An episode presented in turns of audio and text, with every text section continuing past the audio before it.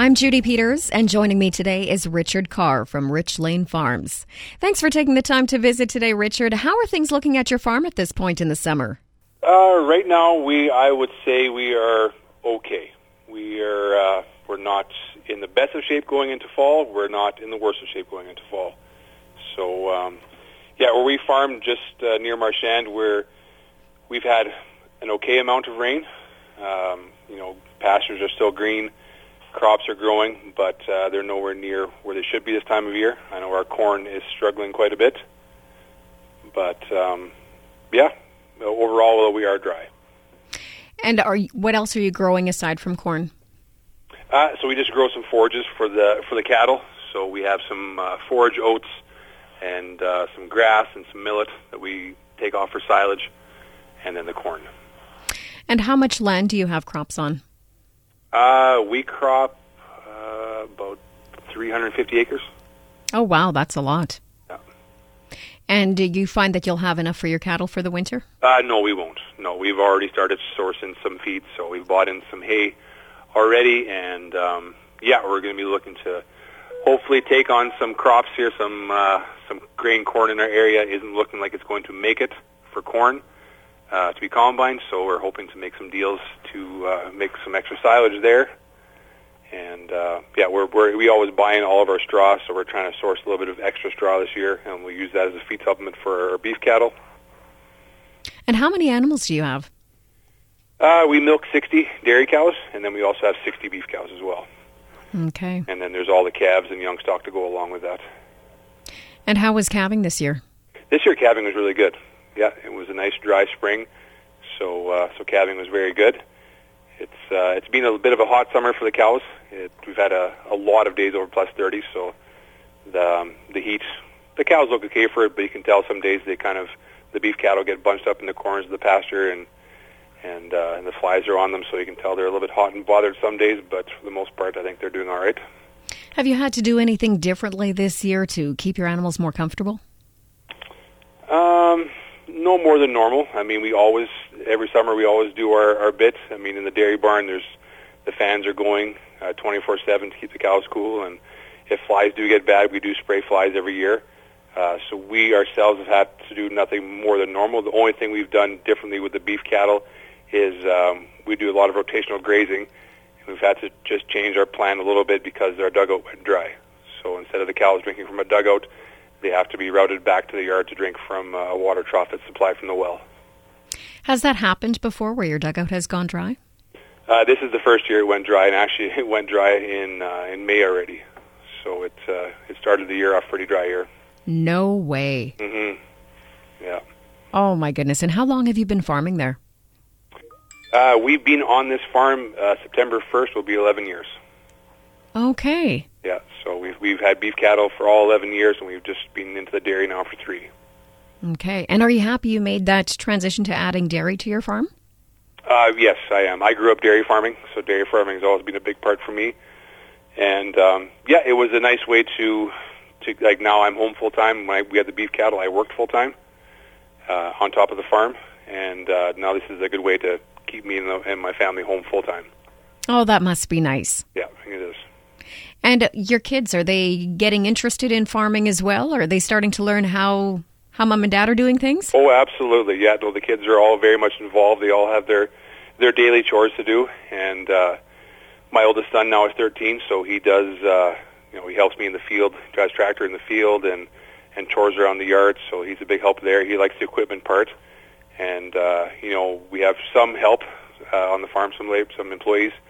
But on evenings where we're doing chores, then all the children come out and help feed calves, and yeah, wherever they can lend a hand, they lend a hand, or just kind of tag along. But they're they are all involved in the farm in some some capacity.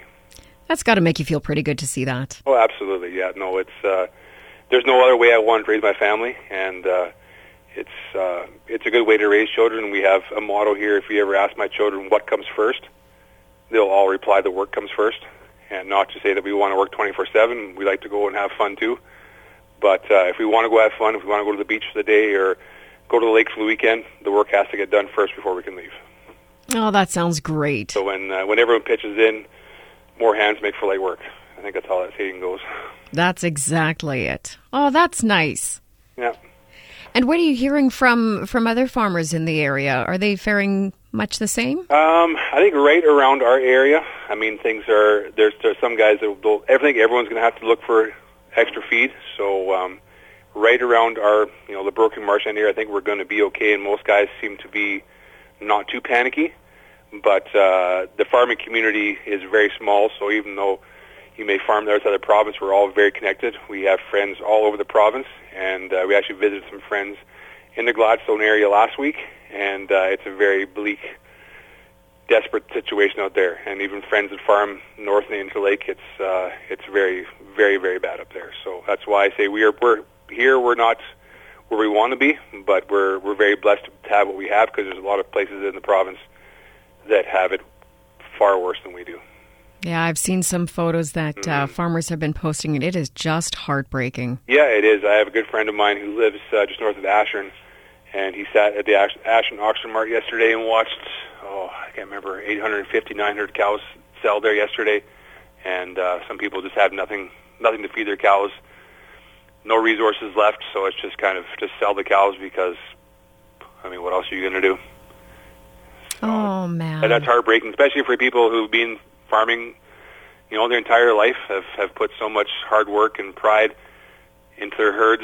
You know, um, that's that's really tough to see them go. But it's, what else can you do? Oh, no kidding. Oh, my heart goes out to them. Yeah. So.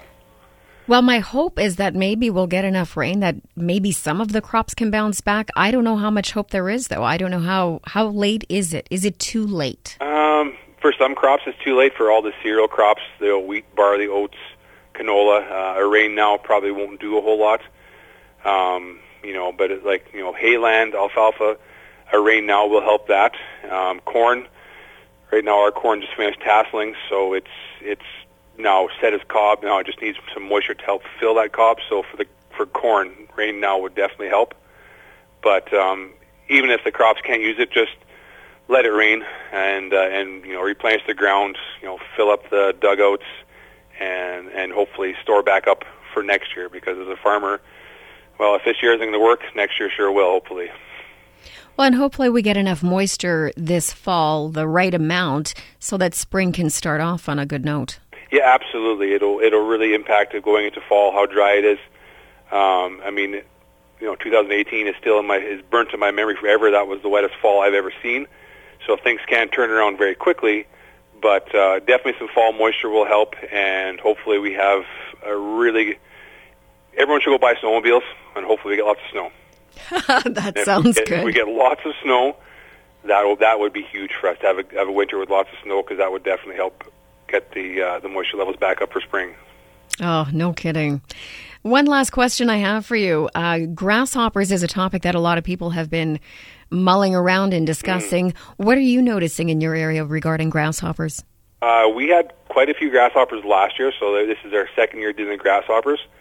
Um, and we did some spraying for grasshoppers last year, and this year they came back tenfold. They were uh, they were awful in our area actually.